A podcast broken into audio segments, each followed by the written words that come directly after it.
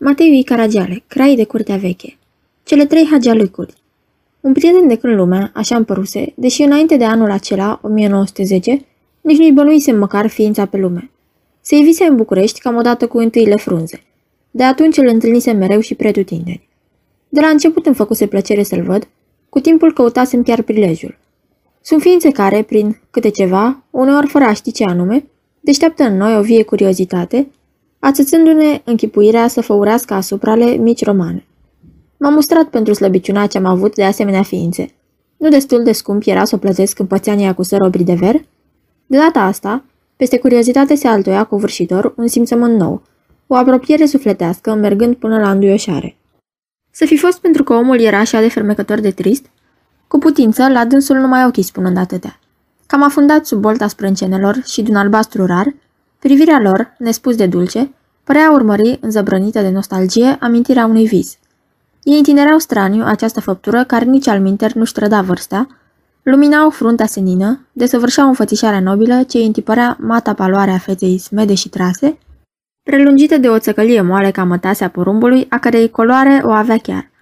Cam aceeași era și coloarea îmbrăcămintei ce purta de obicei, la dânsul moi, molatece, mlădioase, fiind toate și porți și mișcări și grai. Era un obosit, un sfios sau un mare mândru. Totdeauna singur, el se strecurea în viața aproape furișindu-se, căutând a se pierde în gloată, era însă între aceasta și dânsul așa nepotrivire că simplicitatea sa din afară, vădit voită pentru a trece nebăgat în seamă, atingea tocmai scopul din potrivă, ajungea să fie bătătoare la ochi și îi dau un aer mai străin. Străin totuși nu era. A român nu semăna iarăși. Prea vorbea frumos românește, la fel ca franțuzește, poate ceva mai cu greutate. Fusesem adesea vecin de masă, azi la unul din birturile de frunte, mâine pe prispa vreunei cârciumi.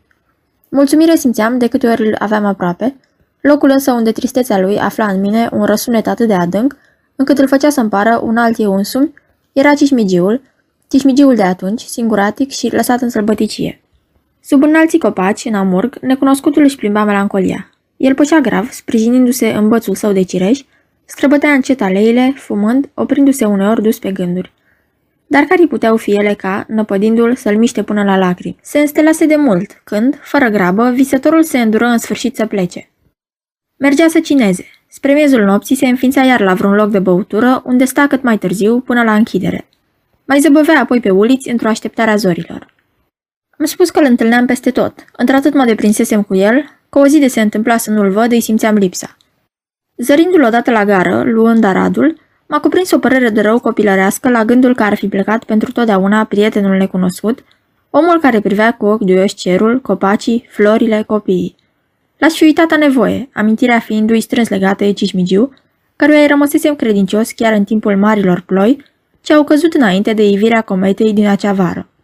În apriga înviorarea a verdeții bete de umezeală și puștie de desăvârșire, grădina dezvelea spre seară, când se însenina vremelnic, frumuseți nebănuite. Și în cea mai minunată dintre seri, avui pe podul cel mare al lacului plăcuta surprindere de a-mi regăsi amicul. Rezemat de șubrelul parmaclâc, el își ațintea privirea asupra albei scânteieri a luceafărului răsărind.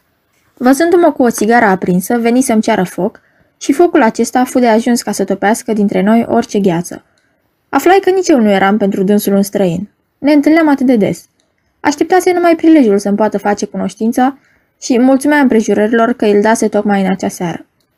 În fața frumosului, lămuri el, singurătatea devine apăsătoare și o seară prea frumoasă, domnule, o seară de bazm și de vis. Asemenea seri se întorc, zice-se, de demult. În taina lor le plăcea meșterilor cei vechi să întruchipeze unele legende sacre, rare ori însă, Penelul celor mai iscusiți chiar a izbutit să le redea umbra limpede în toată albastră istrevezime. E seara izgonirii agarei, seara fugii în Egipt. Pare că, fascinată, vremea însă și își contenește mersul. Și în văzduhul fluid, nicio adiere în frunzișuri, niciun murmur, pe luciul apei, niciun fior. Astăzi, după atâția ani, îmi pare că-l mai aud. Vorbea măsurat și rar, împrumutând spuselor, cât de neînsemnate, fermecul glasului său grav și cald, pe care știa să-l mlădieze și să-l învăluie, să-l urce sau să-l coboare cu o fericită maestrie. L-am însoțit ascultându-l cu o plăcere crescândă în umbra acelei seri, aproape mistice, căreia el îi răsfrângea în ochi albastrul adânc, și în întreagă făptura sa, liniștea nesfârșită, nu m-am săturat să-l ascult toată noaptea. Dar pentru câte avea de povestit, o singură noapte nu era de ajuns. Așa că, despărțindu-ne spre dimineață, am luat întâlnire pentru seara următoare, când s-a petrecut la fel, și apoi iară și iar, fără întrerupere, în șir, aproape trei luni. Dar rarele plăcute ale vieții mele. Cu cât scădea ziua, ne întâlneam mai devreme, ne despărțeam mai târziu. Să nu mai fi fost zi deloc, ca să fi rămas mereu împreună, rău nu mi-ar fi părut. Cu dânsul nu mi s-ar fi urât o vecinicie. Nimic mai monoton, totuși, ca felul de a ne petrece timpul. Masa o prelungeam până spre miezul nopții, la vorbă, pe care o urmam la aer liber, cu rând, calmi, ulițe pustii prin mahalale necunoscute, unde ne rătăceam adesea, uitam că ne aflăm în București. Uneori, la loc deschis, omul se oprea ca să privească îndelung cerul, din ce în ce mai frumos către toamnă și căruia îi cunoștea toate stelele. Când era vreme rea, mergeam la el acasă. Locuia pe liniștita strada a modei, la catul al doilea al unei clădiri ce aparținea regelui Carol, la o franțuzoică bătrână care închiriase două încăperi, bogat mobilate în gustul greoi de acum 50 de ani, un salon în față și o odaie de dormit în fund, despărțite printr-un geamlâc înalt. La belșugul de abanos și de mahon, de mătăsării, de catifele și de oglinzi, acestea e toată frumusețea, fără ramă și cât peretele, Iubirea de flori a chiriașului, împinsă la patimă, adăuga o nebunească risipă de trandafiri și de tiparoase, ce împreună cu lumânările pe care le găseam aprinse în cele două candelabre de argint cu câte cinci ramuri, oricând am fi venit, puneau locuinței pecetea unui lux ales, alcătuind oaspetelui meu un cadru în așa armonie cu ființa sa, că amintirea mea din trânsul nu-l pot desprinde. Dar încântarea începuse, omul vorbea. Povestirea unduia agale, împletind în bogata ghirlandă nobile flori culese din literatura tuturor popoarelor. Stăpând pe meșteșugul de a zugrăvi cu vorba, el găsea cu ușurință mijlocul de a însemna și încă într-un grai a cărui desprindere o pierduse, până și în cele mai alunecoase și mai nehotărâte înfățișări ale firii, ale vremii, ale depărtării, așa că amăgirea era întotdeauna de plină. Ca în puterea unei vrăji, cu dânsul am făcut în închipuire lungi călătorii, călătorii cum nu fusese dat nici să visez. Omul vorbea. Înaintea ochilor mei, a Evea, se desfășura fermecătoare trâmba de vedenii. Străjeau pe înălțimi ruine semețe în falduri de iederă, zăceau cotropite de veninoasă verdeață surpături de cetăți. Palate părăsite ațipeau în paragina grădinilor, unde zeități de piatră, în veșmânt de mușchi, privesc zâmbind cum vântul toamnei spulberă troiene ruginii de frunze, grădinile cu fântâni, unde apele nu mai joacă. Betera lunii pline se revărsa peste vechi orășele adormite, pulpâiau pe mlaștini văpăi zglobi. Puhoiul de lumini polea noroiul metropolilor uriașe, aprinzând deasupra ale ceața ca un pojar. De funingina și de mucegaiul lor, fugeam însă repede. La zare neaua piscurilor sângera în amurg. Și plecam să cunoaștem amețeala apriga a culmilor, lăsam în urma noastră, înflorite poiene, urcam prin brădet, adulmecați de șapta pârâielor, resfirate sub ferigi, urcam, beți de aerul tare, mai sus, tot mai sus. La picioarele noastre, între costișe pleșuve și dâmburi încomate de codri stufoși, văile se așternau de-a lungul albiei șerpuite a râurilor ce se pierdeau departe, în aburul câmpiilor grase. Un lung freamăt se înălța ca o rugăciune. În pacea singurătății nemărginite, priveam în slavă rotirea vulturilor deasupra negrelor prăpăstii, iar noaptea ne simțeam mai aproape de stele. Dar curând începea să viscolească și să geruie și coboram către miază zi, în ținuturile cu dulci nume, unde toamna îl încezește până în primăvară, unde totul, suferința, moartea chiar, înveșmântă chipul voluptății. Mireasma florilor de oleandru se așternea amară deasupra lacurilor triste, ce oglindă albe turle între funebri chiparoși. Peregrini cu cernici mergeam să ne închinăm frumosului în cetățile liniștii și ale uitării, le cutreieram ulițele în clină și piețele ierboase, veneram în vechi palate și biserici ca podopere auguste, ne pătrundeam de suflul trecutului, contemplându-i vestigiile sublime. Corabia aluneca încet între țărmurile lăudate ale mărilor elene și latine, stâlpii capiștii în ruină răsăreau din crâncul de dafini.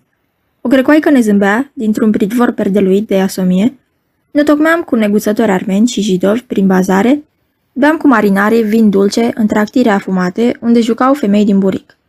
Ne amețea forfoteala pestriță din schelele scăldate în soare, cu legănarea molcomă a catartelor, ne fermeca lina tăcere din cimitirele turcești, albul răsfăț al orașelor răsărite, tolănite, ca niște cadâne la umbra cedrilor trufași, lăsam să ne fure vraja albastră a Mediteranei, până când, copleșiți de toropeala cerului său de smalt și înnăbușiți de vântul Libiei, ieșeam la ocean.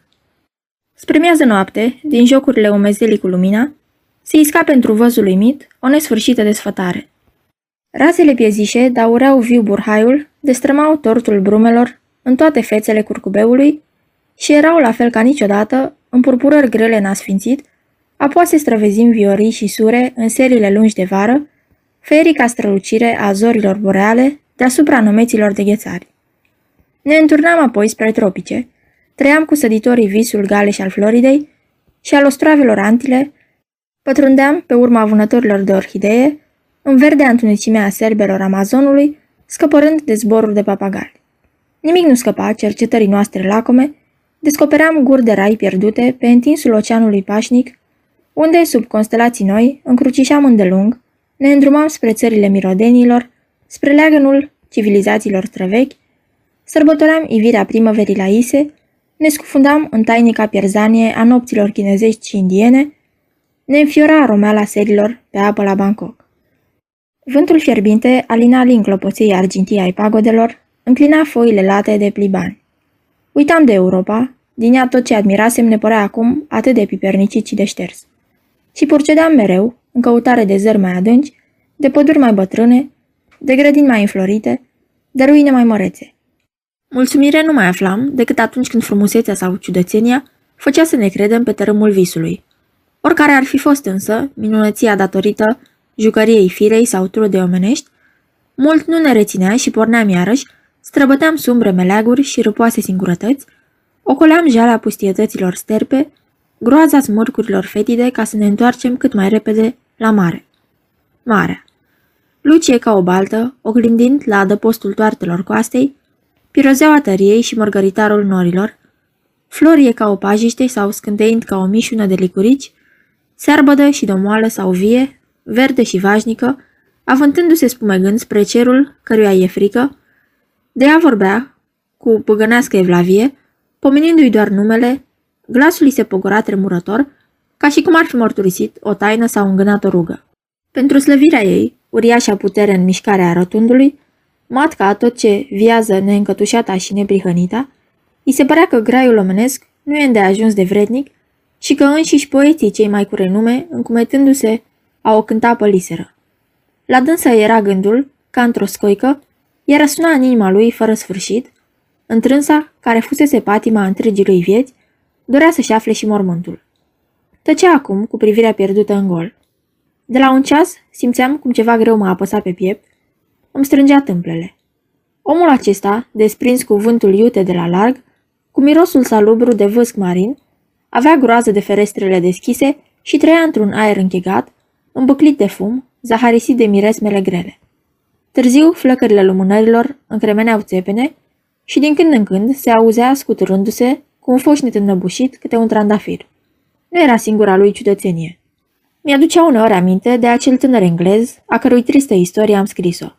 Avea același fel neprețuit de a tivi descrierile de călătorii, cu amănunte istorice rare, și el ținuse să întrebe fiecare colț de tărâm sau de apă la ce fusese în trecut martor, îmbinând pretutindeni priveliștea de azi cu vedenia de odinioară.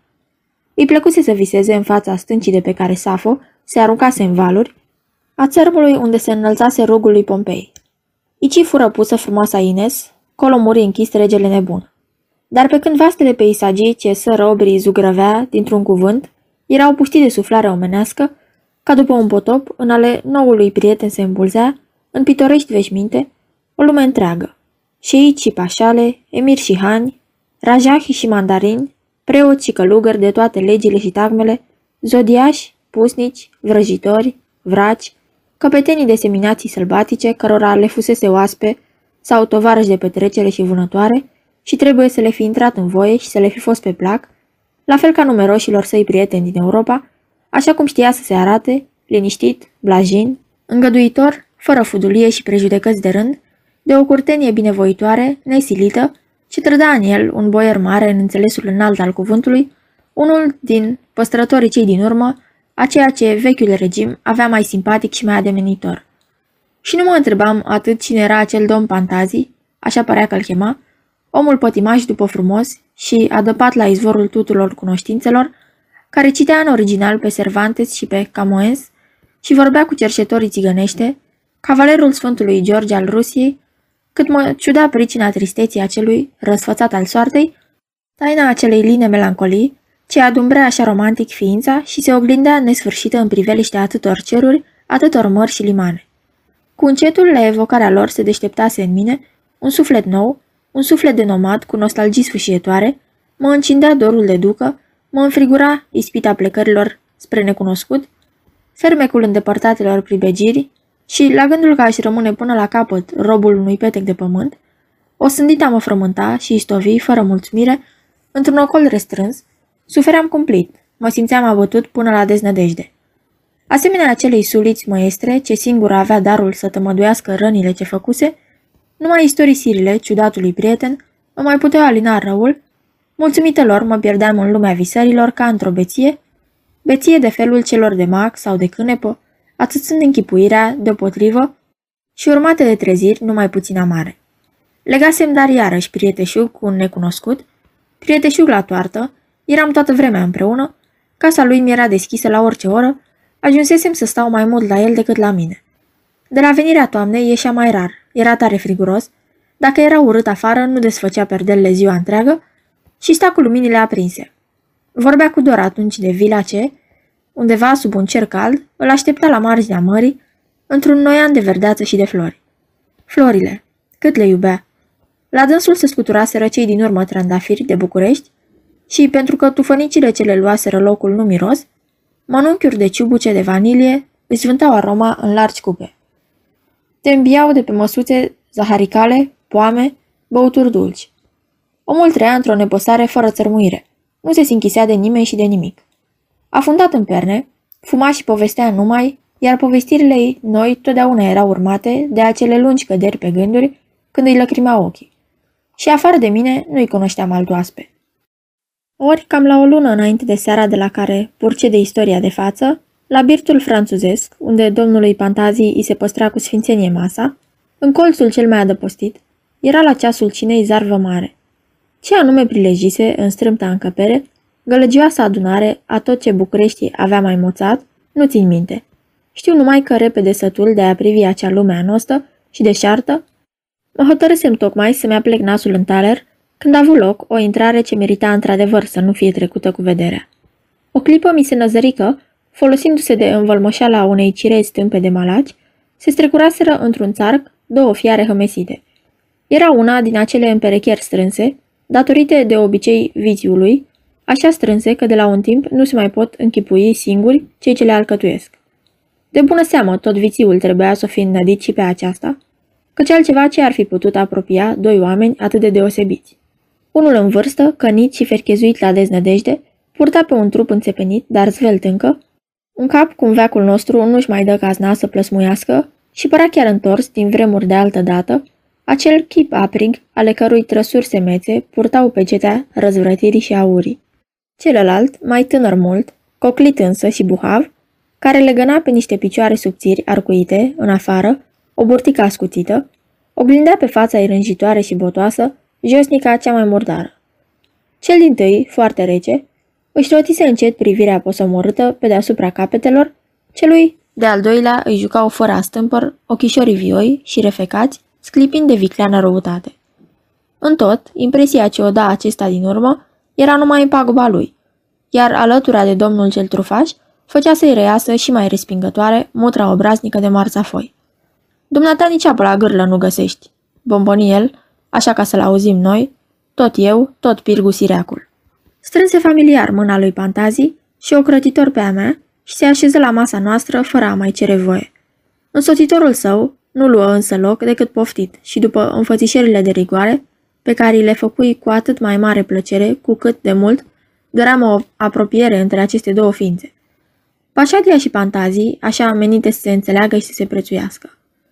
Ținurăm deschis localul până la ziua. Pirgu plecă și se întoarse de mai multe ori, din ce în ce mai beat. Ca să-i dovedească lui Pantazii, pe care din nene nu-l scotea, cât îl iubea, îl tot săruta mereu. Nu mă mai lăsați să-l pup, fraților, ne rugă, că-l trimit la Govora. Bufon abject, îl mustră Pașadia. Vezi să nu te trimitem noi la mărcuța. Ar fi fost drept atunci să mergem cu el acolo și noi ceilalți trei și să nu ni se mai dea drumul, ca să fim împreună.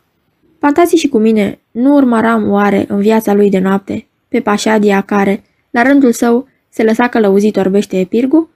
Mi se dezvălui astfel o lume nebănuită, cu blestemații la care, de n-aș fi fost în ființă martor și le-aș fi auzit de la altcineva, le-aș fi crezut că țin la tărâmul născocirii. Bucureștii rămăsese credincios vechei sale datini de stricăciune. La fie ce pas, ne aminteam că suntem la porțile răsăritului. Și totuși, desfrâul mă uimi mai puțin decât descreierarea ce domnea în toate rândurile. Mărturisesc că nu mă așteptam să văd dospind, țignele atât de numeroase și de felurite, să întâlnesc atâta nebunime slobodă. Cum nu-mi fu dat să găsesc mai pe nimeni la care, mai curând sau mai târziu, să nu se dea pe față vreo meteahnă, pe care, pe neașteptate, să nu-l aud aiurind, la sfârșit pierdui nădejdea să cunosc, în carne și oase, făptura omenească pe deplin teafără la minte. Numărul cazurilor interesante rămânea însă restrâns și printre ele, vretnic de cercetare, într-adevăr nu-l socoti decât pe al lui Pașadia. Am pomenit de felul cum marele meu prieten pusese cu vreo 15 ani înainte capăt lungii lupte în vălmășagul căreia îl aruncase mohorâta lui Zodie și cum se îngropase de viu. De atunci, tot ce făcea era așa nesăbuit și fără de noimă, că nu se putea să nu dai dreptate, obștești păreri, care îl decretase nebun. Omul acesta, care, în ura bolnavă ce nutrea împotriva țării românești, jurase că se va înstrăina pentru totdeauna, îndată ce mijloace cât de slabe îi vor îngădui-o, când se înavuțise, și așa cum poate nici nu trăsese nădejde, nu numai că nu-i mai trecuse hotarele, dar se statornișise tocmai în București. În orașul blestemat, plin de atâtea amintiri amare. Din bătrânele case ale zincăii Mamonoaia, cumpărate la mezat, el își făcuse, mere metisindu-le, de întregul și îngrămădind înăuntrul tot felul de scumpătăți rare, o somptoasă sihăstrie unde treia pe picior mare boierește. Cum treia însă era o halimă. Ca el la nimeni. El care de 15 ani ținea bucătar și sofragiu, nu lua masa decât seara și atunci la birt și tot atâta vreme nu se culcase acasă, în pat, niciodată. Slugile sale, ce la dorință se iveau și piereau ca niște stafii, mute, el nu le suferea să stea cu dânsul sub același acoperiș. Ele huzurau într-o locuință deosebită, unde puiseră și își pripășiseră neamuri sau cunoștințe de care stăpânul habar n-avea și a rămas de pomină cum acesta văzând într-o zi, pe geam, că de la el din curte se scoase un coșug, n-a ținut să știe cine fusese mortul. Să stau să înșir toate ciudățenile de soiul acesta ar fi să nu mă mai isprăvesc. Mă voi mărgini, dar, să mă agăț numai de cea mai uimitoare. Pașadia treia cu schimbul două vieți.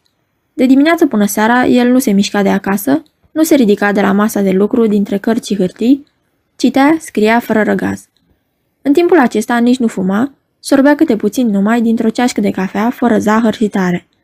Mergeam din când în când să-l văd și era de atâtea ori pentru mine o sărbătoare. Ce ființă aleasă! Câtă deosebire între dânsul și ceilalți! Ce propastie! De vulgaritatea consfințită de obiceiul pământului, nici umbră la el, nici urmă. Nimic balcanic, nimic țigănesc. Pășindu-i pragul, treceai granița, dădeai de civilizație. Acolo era sălașul desfătărilor grave ale duhului.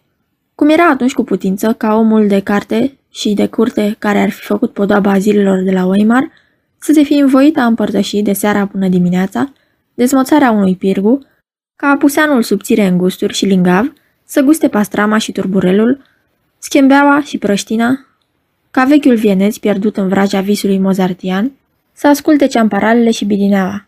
Îi ațipea timp, oare voința era cumva victima fără răspundere a vreunei sminteli stranii?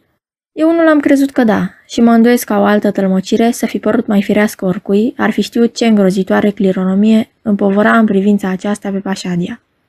Se împlinise cam un veac de când cel din tâi cu acest nume, la care se adăugase porecla de Măgureanu, după o moșioară de danie domnească, fugind de undeva de prin părțile turcești ca să scape de ispășirea unui îndoit omor, se aciuiase în Valahia și ajunsese armaș mare. O tristă faimă supraviețuise omului pătat de sânge, ce nu fusese văzut râzând niciodată. La veneticul acesta necunoscut, despre care se zvonise că nu-și destăinuia o bărșia pentru că ar fi fost prea joasă, se învederau tocmai din potrivă, trupește și sufletește, semnele unei înalte stirpe în cădere. Portul semeț și înfățișarea nobilă, trufia, cerbicia și cruzimea, lenea, sila de viață, setea de răzbunare și puterea de ură, semne ce trecu urmașilor săi cari, de nu s-ar fi prigonit între dânsii, dezbinați toată vremea, ar fi putut încă dura o casă puternică și vestită. Credința că țara românească le-a fost neprielnică nu era lipsită de temei, cu toate că și suceala firilor pătimașe și îndărătnice, bântuită de învrăjbire, nu numai vitregia împrejurărilor, i-a împiedicat să ajungă la treapta pentru care îi meneau prețioase daruri ale minții. Ei se arătaseră lacom de învățătură, plăcuți la vorbă și meșteri în condei, isteci și destoinici, dar fără șir în ce făceau, cu trăsneli toți și cu toane, purtând fiecare în sine plodul propriei sale pierderi și pieiri, și stând cineva să cugete la soarta pașadeștilor măgureni, ar zice că asupra neamului lor apăsea o neagră afurisenie care îl mâna fără înduplecare spre stingere, supunându-l mai înainte la încercările cele mai grele ale restriștei. Dezrădăcinată și răsădită în pământ străin, bătrâna tulpină bătută de vijelie își scuturase jalnic cele din urmă frunze.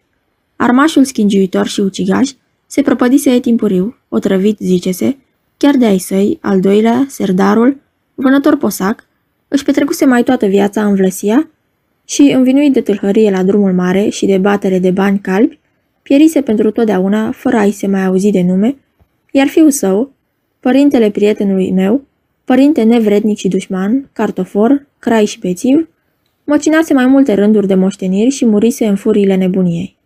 La fel sfârșise tânăr și vărul său, poetul, iar dintre fete, singura care avusese parte de cununii, își aprinsese de la lumânare părul în noaptea anunții și arsese de vie.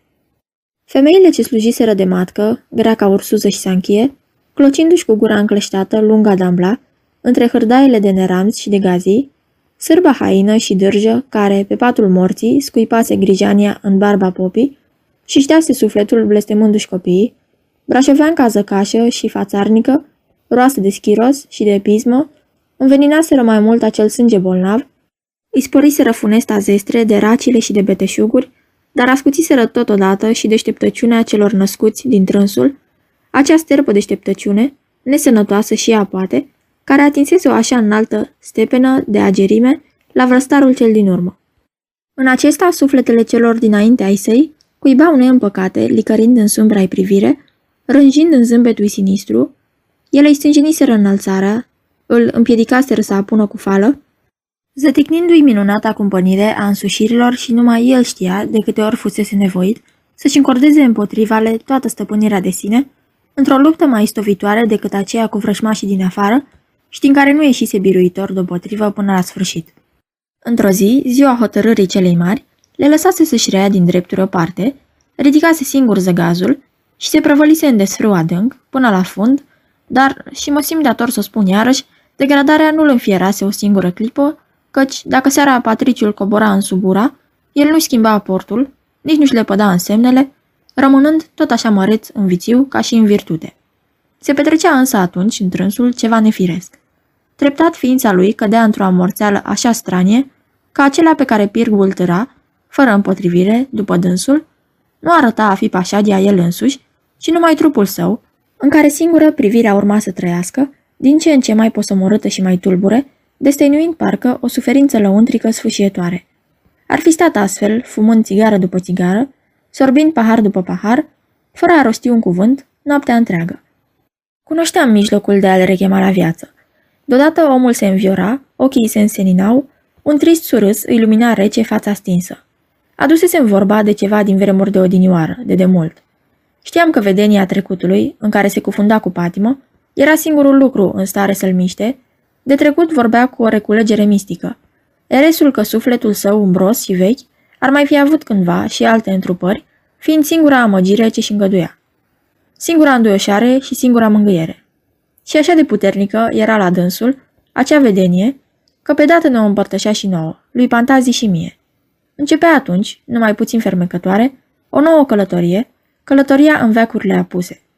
Ne regăseam de obicei în acela, scump nou și nostalgic între toate, care fu al 18-lea. Eram trei odrasle de dinaști cu nume slăvite, tu trei cavaleri călugari din tagma Sfântului Ioan de la Ierusalim, zici de Malta, purtând cu fală pe piept, crucea de smalț alb și încununatul trofeu spânzurate de panglica de cănăvăț negru. Răsărisem în amurgul craiului soare, Părinții iezuiți ne crescuseră și ne înarmase vilena. Tineri de tot, într-o caravană, scufundasem pe furtună niște tartane barbarești, mai târziu vitejiserăm pe uscat pentru izbunda florilor de crin, fusesem la chel cu Bervic și cu Coini, la Gustela, după care isprăvii luaserăm, rămas bun de la viața oștenească, și, dornici de a vedea și de a cunoaște, plecasem treime nedespărțită, încontenit colind, pe urmele lui Peterbur. Curten de viță, de la un capăt al Europei la altul, nu fu curte să rămâie de noi necercetată, tocurile noastre roșii sunară pe scările tuturora, oglinzile fiecăreia ne răsfrânseră chipurile înțepate și zâmbetele nepătrunse.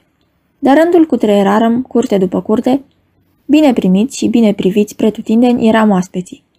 Marilor, sfințiilor și luminațiilor toate, ai domnitorilor mari, de mijloc și mărunți, ai prințeselor starițe, ai prinților egumeni și ai prinților episcopi, la Belem și la Granja, la Favorita și la Caserta, la Versailles, la Chantilly și la Sceaux, la Windsor, la Amelienborg, la Nymphenburg, la Herrenhausen, la Schönbrunn și la Sanssouci, la Haga pe Meiar, la Ermitage și la Peterhof, cunoscurăm dulceața traiului.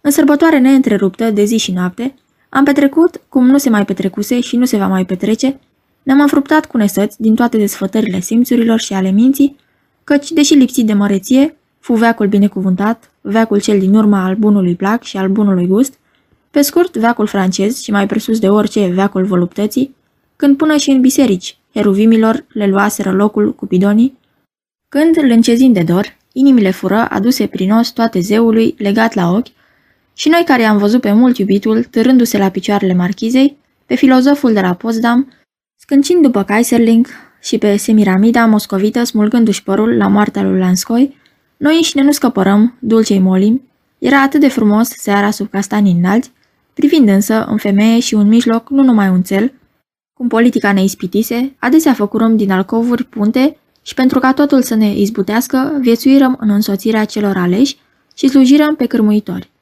Amestecați din umbră în toate urzelile și uneltirile, fără noi nu se fereca, nici desfereca nimic. Prin lingușiri și daruri cumpăram țitoarele regești și ibovnici împărătești, dregătorilor le eram sfetnici și călăuze, lucram după împrejurări la înălțarea sau la răsturnarea lor, îndeplineam însărcinări de tot soiul. Întovărășeam pe Belle Isle la Frankfurt pentru alegerea împăratului, plecam cu Richelieu împețit la Dresda, tocmeam la Paris pânze de oată pentru Marele Frederic, duceam diamanticalele Elisavetei Petrovna să se șlefuiască la Amsterdam, porunceam la Malins, horbote pentru brul și acestea toate nu pentru vânarea de avuție sau de măriri, ci numai din nevoia de a fi pururi în neastâmpăr în mișcare.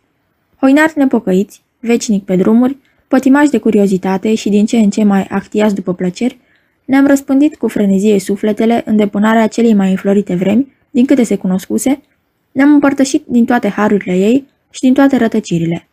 Și noi am fost nebuni după muzică, ne-am războit pentru Ramo și pentru Gluck și asemenea celor trei crai ne-am închinat copilului care avea să fie Mozart și noi am avut lăbiciune de aventurieri, Neohof, Bondval, Cantacuzen, Tarakanova, ducesa de Kingston, cavalerul Don, Zanovici, Trenk s-au bucurat nascuns sau pe față de sprijinul nostru, pe Casanova, bătrân și matofit l-a maciolat pe lângă Wallstein la Dux și pe noi ne-a atras ce părea suprafiresc.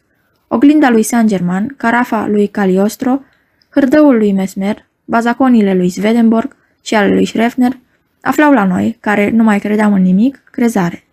Și tot cu luarea minte urmăream lucrările lui Shell și ale lui Lavoisier, cu încetul legase în prietenie cu mai toate aceia, al căror nume istoria nu se poate scuti să-l însemneze, nu trimiteam răvașe, ne abăteam întotdeauna din cale ca să dăm câte o raită pe la Montbard sau pe la Ferni, prelungeam încântătoare popasuri la Hoditz, în Arcadia lui Silesiană de la Roswald, spoream alaiul împărătesei la Taurida, ne desfrânam în nebunia carnavalului de la Veneția și, tot între măști, în cealaltă Veneție de la miază noapte, în brațele noastre cădea regele împușcat de la Ankarstrom. Era scris ca cel mai frumos dintre veacuri să asfințească în sânge și când, după câteva luni, vedeam trecând în par, între fulgerături de cușme, capul doamnei de Lambal, înțelegând că timpul nostru trecuse și că în curând avea să străvească și să cadă pradă nimicirii tot ce ne fusese pe lume drag, ne acopeream fețele și pieream pentru totdeauna. Ia mai lăsați, nene, bucurile astea. Ne întrerupea, s-a stisit Pirgu, să mai vorbim și de muieri. Știam atunci că nici Gâlceava nu era departe.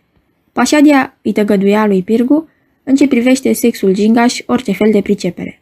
Nu cu mai puțină tărie, la rândul său, Pirgu susținea că în materie de dame, Pașadia era nul.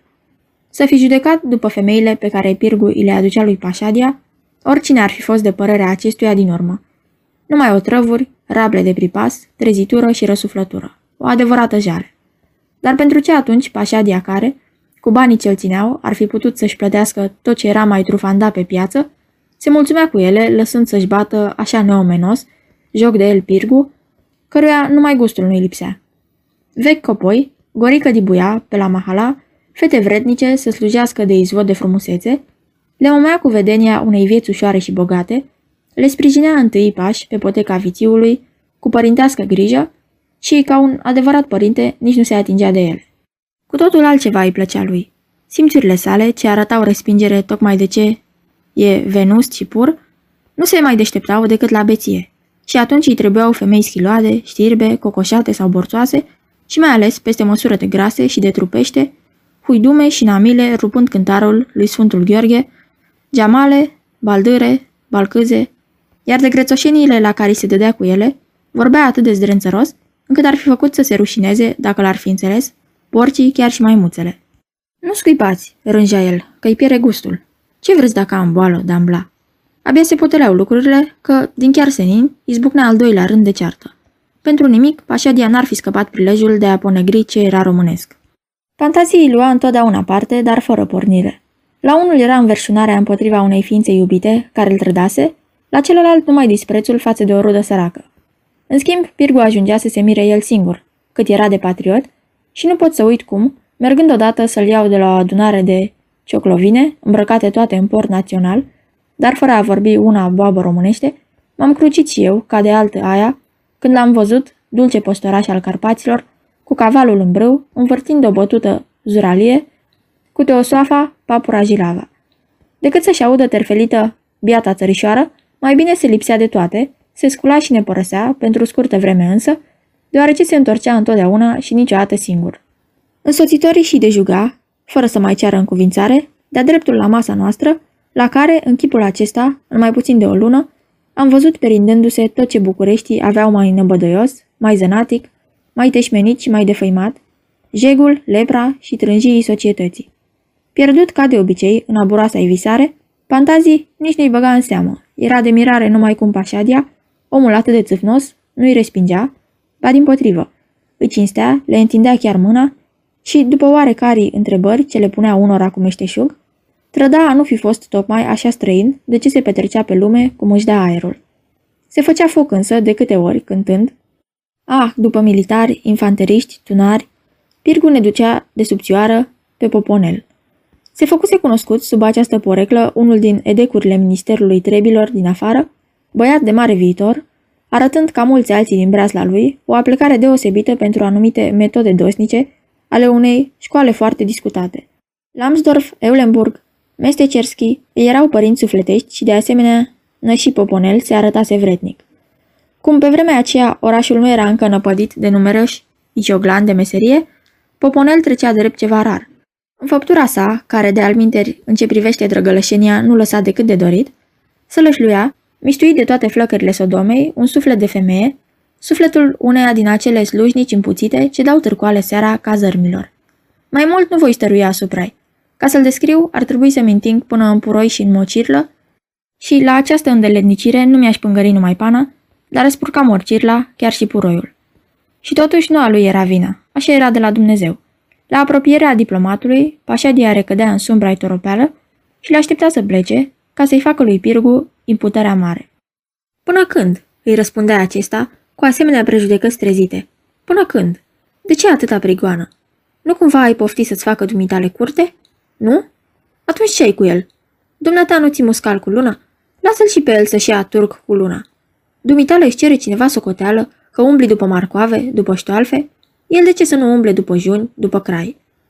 Bine, stăruia Pașadia, dar pentru ce le face așa pe dădaca?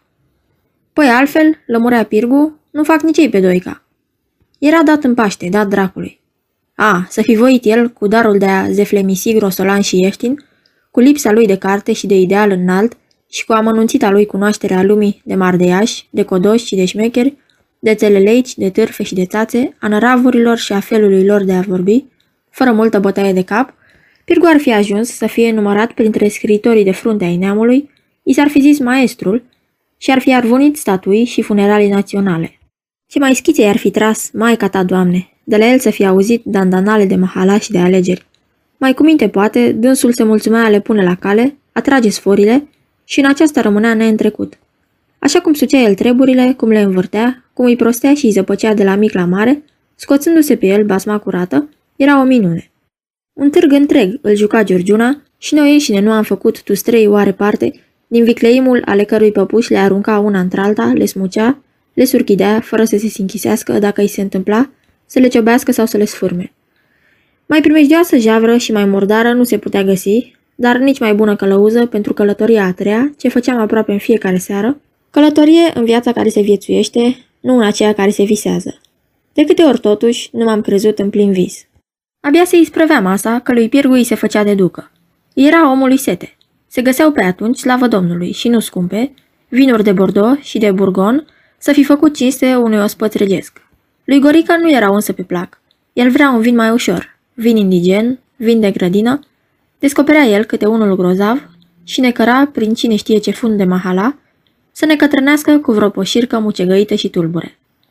Adevărat lup de mare, fantazii, bea ce da de gură, mai lesne chiar decât pașadia, care nu băutură căuta, ci larmă, lumină, lume. De acolo plecam să încercăm alt vinaț. Și aducea el aminte de niște ravac nebun, la prispa înaltă, sau de niște sânge de iepure să dai cu căciula în câini. Între două cârciumi luam o cafea de la Proțăpeasca sau la Pepis Moroț și mai stam de vorbă cu fetele la un pahar, cât rostuia Pirgu pentru Pașadia sau altcineva vreo întâlnire pe a doua zi. Ne suiam uneori nițel la club, unde Pașadia ținea câteva lovituri la drum de fier, din picioare la iuțeală. Aceasta însă rar, femeilor și cărților fiindu-le hărăzite ceasurile dinaintea cinei. La popasul al treilea începea cheful cu temei, pe răpunere. În jurul nostru foiau și forfăteau sinistre jivinele, strejinopți ale orașului. Cu ele Gorica se simțea la largul său, își dea drumul. Ca argintul viu, el aluneca de la masă la masă, strânea hohote de râs, mulțumită lui Chiolhanul prindea gheag și se înfierbânta, el spunea lăutarilor ce să cânte, le da de băut, se pupa cu ei în gură, apoi îi lua la înjurături și la palme. De altfel, cam de obicei, spre dimineață se lăsa cu bătaie. Străind de tămbălăul care se umfla sălbatic, Pantazii și Pașadiaș urmau în tăcere visarea, ca și cum s-ar fi aflat la mii de poște departe, ceea ce părea că lo tulbură era tocmai liniștea. Și ceva ciudat iarăși când se întâmpla să nu vie Pirgu, avea de moșit vreo poliță cu maimuță sau se încurca la dardăr cu Mehtupciu, atunci, chiar dacă mergeam pe unde fusesem cu dânsul, moțeam cu paharele dinainte, tot ce vedeam rămânea șters și fără viață, acelei lumi de noapte însuflețitor, fiindu-i numai el, el, întruparea vie a însuși sufletului spurcat și scărnav al Bucureștilor. De aceea îl urmam fără vorbă, cu dânsul am tărbăcit pe lapoviță și pe zloată, clisa ulițelor fără caldarâm și fără nume, de pe la margini, prin funduri de maidane pline de gunoaie și de mortăciuni, am intrat pe brânci aproape, în zăpușeala chițimiilor scunde, cu pământ pe jos și spuite tot așa proaspăt ca țigăncile ce, în flenderițe roșii sau galbene și desculțe, legate numai cu o vipușcă de cârpă sub genunchi, se dădeau acolo parlagiilor și marțarilor pe o băncuță, o cinzeacă de trascău sau un pac de mahorcă. Și cu toate că nu mergeam în familie, am izbutit să coborâm și mai jos. Adăstam apoi în piață, la ciorba de burtă, până în revărsatul zorilor. Zorile. Pașadia se oțerea, se scutura ca după un vis urât. Mă feream să mă uit atunci la chipul său încleștat, să-i întâlnesc privirea tulbure, a cărei groază nimic n-ar putea o spune. Tot astfel, cu inima strânsă, trebuie să se fie întors în grabă, de teamă să nu fie prins de lumina zilei pe drum, străbunul ucigaș. Ne despărțeam în sfârșit, ducându-ne fiecare leșurile. Pașadia și Pantazii, de-a dreptul acasă, eu la baia cu aburi, pirgul la moașă să-l tragă cu oțet de trandafir și cu opodel doc. Deși chieturile lui, oricare ar fi fost, ajunse să pară la dânsul așa firești, că în jarcaleți, unde sta cu părinții, pe mahalagii vecinași nu mai cuprindea mirarea când îl vedeau întorcându-se dimineața cu două flașnete, cântând fiecare altceva, cu ursul, cu călușarii sau cu paparudele, pe saca, pe targă sau cu dricul. Dar trista viață de petrecere în care ne îngălesam a avut cel puțin o urmare fericită. În scurt timp, o nobilă amiciție legă pe pantazii de Pașadia. Sufletește, cred că mai vârtos decât cunoștințele și curtenia îi apropie tristețea, deși a unuia era albastră și lină ca acele seri ce se întorc, zice-se de demult, iar a celuilalt o neagră și nețărmuită ghienă. Cum Pantazii lua mai totdeauna pe seama lui cheltuiala de noapte și într-așa fel că nu încăpea din partea lui Pașadia împotrivire, acesta se hotărâ să-l ospăteze la rândul său, dar nu la birt, ci la el acasă. Se scoaseră pentru întâia oară din dulapuri și lăzi punzeturile de masă de Olanda, farfuriile și cleștarurile de Boemia, argintăria suflată cu aur. Sofrageria a fost bogat înflorită cu trandafiri galbeni, ce căpătau străvezim de ceară în gale și alumină, chiclibărie a acelei dulcegi zile de toamnă, ce din urmă frumoasă a anului. Mă simțeam așa de departe de București și mi se părea că acel prânz însemna sărbătorirea reîntoarcerii lui Pașadia dintr-o lungă pribegie, ale pădării lui de Pirgu. Deși poftit, acesta nu venise.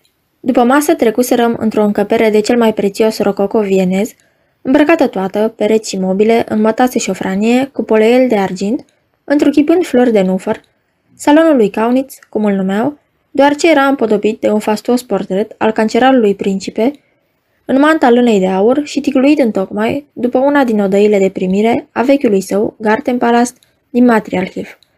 Pașadia era menit să trăiască în acel decor aristocratic atât de potrivit cu ființa și cu sufletul său, la dânsul cărturarul și cugetătorul fiind altoiți pe un ciocoi borât, căruia, când i se întâmpla să se afle ca atunci cu vrunul nisemenii lui, în măsură să-l priceapă, își dea pe față toată râia.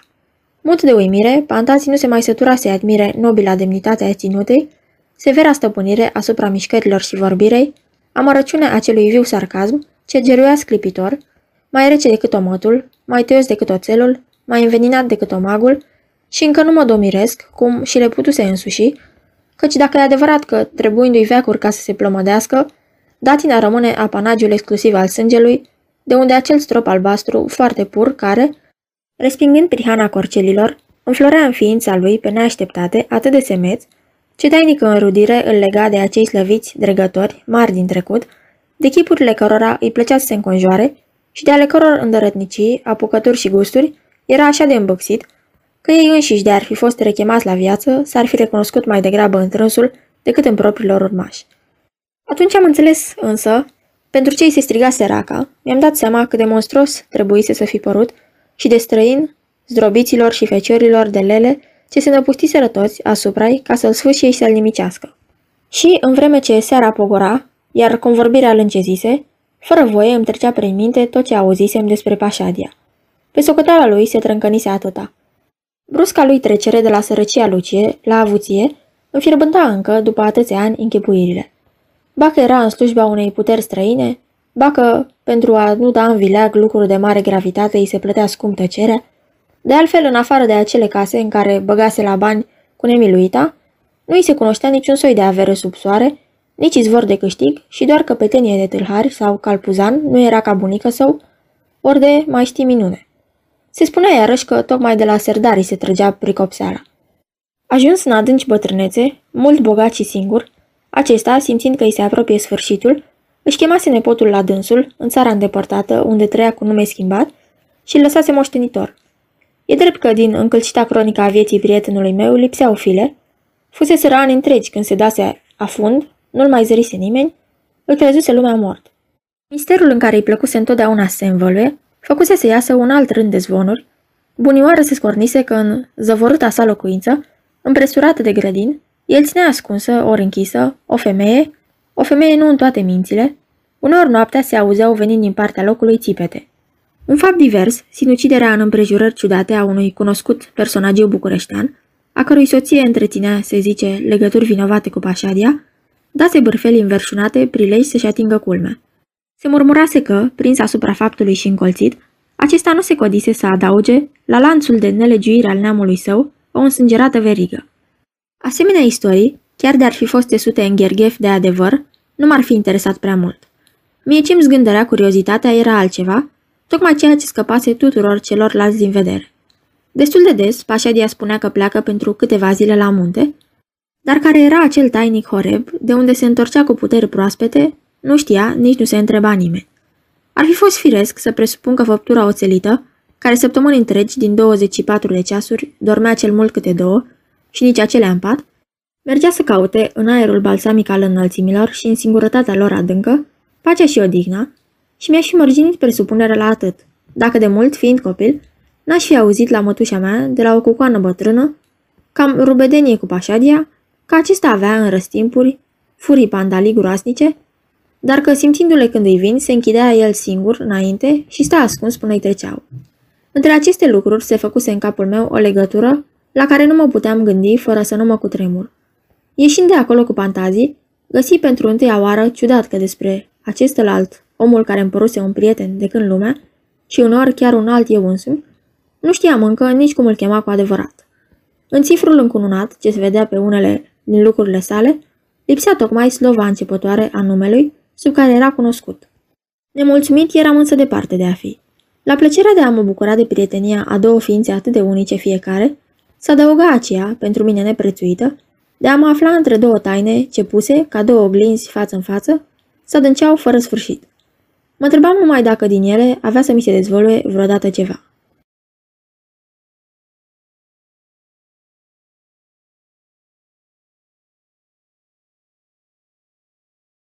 Aceasta este o înregistrare Cărțiaudio.eu. Această înregistrare este citită cu respectarea legislației în vigoare pentru Cărțiaudio.eu. Copierea, repostarea, multiplicarea, vânzarea, închirierea și sau difuzarea publică a acestei înregistrări, fără acordul scris al Cărțiaudio.eu, constituie infracțiune și se pedepsește conform legilor în vigoare. Pentru noutăți, vă invit să vizitați site-ul www.cărțiaudio.eu și să ne susțineți cu un like, subscribe și follow pe canalul de YouTube Cărți Audio. Vă rugăm să îi susțineți prin donații pe naratorii voluntari ai acestui canal și site. Vă mulțumim și vă dorim audiție plăcută în continuare.